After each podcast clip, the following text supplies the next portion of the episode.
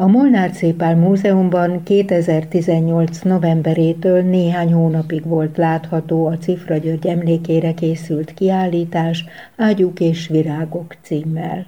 Már a megnyitón elhatároztam, hogy felkeresem a tárlat rendezőjét, Csillag Évát. Meséljen arról, miért is volt fontos ezt a kiállítást itt megrendezni, és éppen ebben az időpontban. A Cifra György emlékkiállításunknak ugyanaz a címe, mint az ő önéletírása Ágyuk és virágok. A Molnár Szépál egykori műterméből kialakított kis családi múzeum szomszédja ennek a teremnek, ahol most vagyunk. Ezt tavaszteremnek nevezzük, ugyanis Molnár Szépál idősebbik lánya élt itt, őt Tavasz István nénak hívták, itt is kiállító helyet hoztunk létre, ahol nagy magyar hagyatékokat állítunk ki, és most jelenleg a nagy hagyaték, amit kiállítunk Cifra György, aki virtuóz zongorista, hogy kerül a festőművész mellé, az az igazság, hogy Molnár Cépál felesége a Budapesti Zeneakadémián éneket tanított, az ő életükben a festészet és a zene mindig együtt volt, és ugyanígy Cifra György életében is, amikor a siker vette őt körül, a fiatalokat segítette, ösztöndíjjal lehetőséget biztosított nekik, és nem csak a zenészeknek, hanem a képzőművészeknek is. Tavaly találkoztunk a Cifra Fesztivál sajtófőnökével, Hegedűs Annával. Megtudta, hogy mi itt hagyatékokat mutatunk be.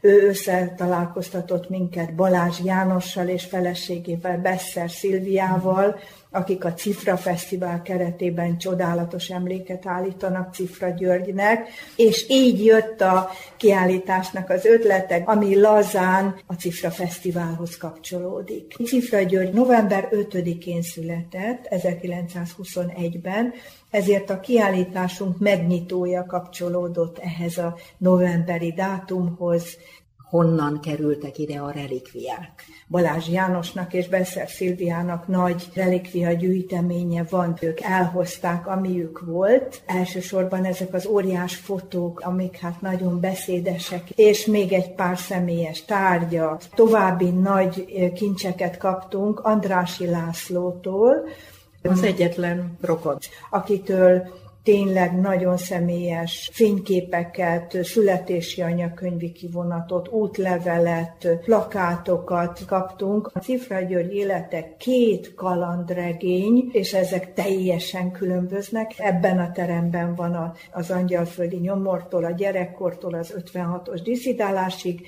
és a másik teremben a siker, a befutás, a karrier, hogy úgy mondjam, a Franciaországban, így Kürti Hanna, képzőművész, az egyik első ösztöndíjas volt, ebben a teremben sok festményét láthatjuk, és én úgy jobba vagyok a tárgyakkal, és egy ilyen kis mini világot állítottunk össze, pici tárgyak segítségével. Emeljünk ki egy-két tárgyat.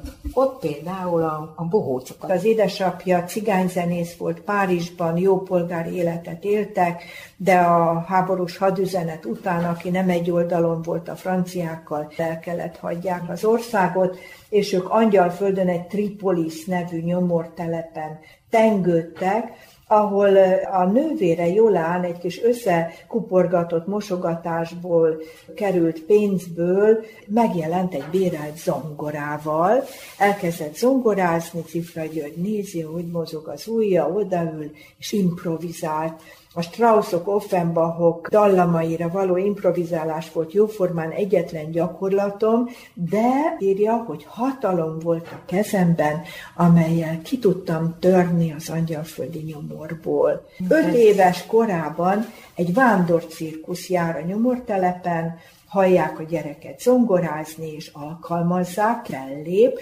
úgyhogy bárki bead egy dallamot, és ő arra a dallamra improvizál családfenntartó lett néhány hétig a kimerülésig. Látjuk ezt a kis aranyos mozdonyt. Igen, hát a háború éveiben nagyon kalandos módon egy mozdonyba beülve több szökés után az erdőben egy romos kápolnára bukkant, ahol sebesülteket talált, orvosokat, akik műtöttek érzéstelenítés nélkül 36 órája, és megkérdezte tőlük, hogy mit segítsek.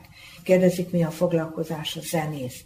Zenét. Odaül a templomocska orgonájához, teljes erővel megszólaltatja, és amikor kijön a kápolnából pár száz méter múlva látja, hogy egy bomba a levegőbe repítette. Iszonyú lelkiismeret fordalása támad, hogy nem ő okozta-e azzal, hogy a nagy hanggal felhívta a figyelmet a kápolnára, vagy talán ilyen misztikusan fogalmazza zene előidézte a gonoszt, és ez az érzés dolgozott benne, ugye ez 44-ben történt, és 73-ban megvásárol egy másik kápolnát. Ez már Szalisz. És oda is költöztek cifráig, írja is az önéletírásában, hogy vigaszomra szolgál, ha azt látom, hogy egy másik kápolna újjáépül a zene által és a zenéért. Molnár Cépál grafikáit is beépítettük, amelyek illusztrálják úgymond Cifra György életét,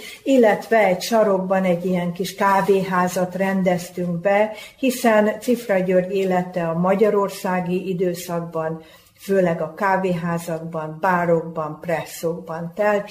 Úgyhogy Molnár Cépálnak a 20-as években készült pincér, táncos nő. Beszerelmes pár is. Az alatta van ugye az Nagyon fontos, esküvői kép Szolejkával, aki egyiptomi táncosnő volt az Arizona bárban, ott ismerkedtek meg, és ahogy írja Cifra György, néhány napos ismerettség után tudtuk, hogy nem tudunk egymás nélkül élni, házasságot kötöttünk természetesen szülői beleegyezés nélkül, és hát Szolejka egy fantasztikus művészfeleség, menedzser volt. Bizony egy ilyen zseni mellett egy ilyen feleség nélkülözhetetlen az ő kitartásának köszönhető, hogy végül is ők elindultak 56-ban. Hát ez már a második volt, egy átzongorázott, cigarettázott éjszaka után egy hajnalon ment hazafelé Cifra György Budafokra. Egy hirdető oszlopon látta a nagy neveket, és elfacsarodott a szíve, mert igazából neki is ott lett volna a helye. De még mennyire? És akkor jön Szolajka az ötlettel, hogy diszidáljanak 1950-ben. És ez az, volt a sikertelen. Ez volt a sikertelen, és akkor kapott Cifra György három év fogságot egy Miskolc melletti kőfejtőben. Ott ment tönkre a keze, hordták ezeket a 150 kilós köveket. Andrási László mesélte, hogy a Cifra György 73-ban rángatta, hogy gyere, menjünk el Miskolcra. Ennek az egyetemnek a lépcsőit akarta megnézni, ahova ő hordta a köveket.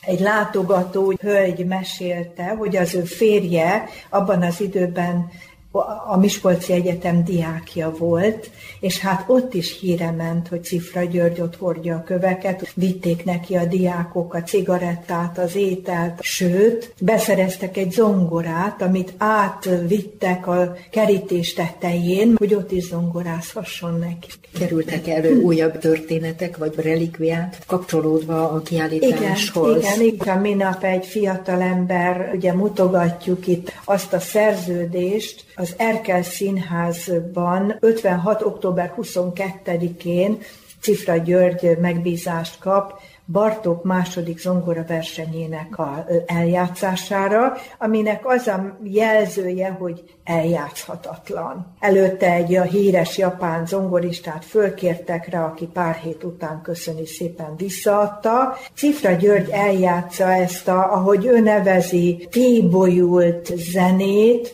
ami mégis maga a kristályos rend, és a közönségből, mint a láva, úgy tört ki a taps. És ez a fiatal ember pont a napokban mesélte, hogy az ő nagyszülei ott voltak ezen a koncerten, és megerősítette, hogy valóban ezzel a koncerttel indult el az 56-os forradalom. Kinyíltak a határok, elhagyták az országot.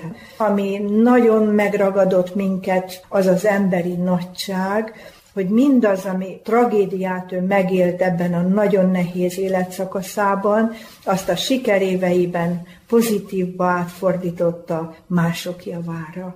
Egy külön történet ifjabb Cifra György, akivel hát csodálatos fotón látszik, ahogy az apja foglalkozik vele. Amit megtudtam, hogy eleinte nem nagyon akarta a zenét, úgyhogy ez a szülőknek fájdalma volt. A zongorista karrier helyett felcsillant egy karmester pálya, és egy nagyszerű karmester lett belőle. És, és csak ő tudta lekottázni igen, az improvizációkat. Igen, igen, igen, közöttük egy nagyon szoros, nem csak apa fia, hanem egy művésztárs kapcsolat volt. Borzasztó tragédia, hogy a fia 38 éves korában egy lakástűz áldozata lett, utána ő nagyon befelé forduló, rengeteg betegsége volt, 1994-ben halt meg, január 15-én. Köszönöm a részletes ismertetést Csillag Évának, aki egyébként elmondta, hogy elkészült franciául egy regény Cifra György nem mindennapi életéről. Reméljük magyarul is olvashatjuk majd.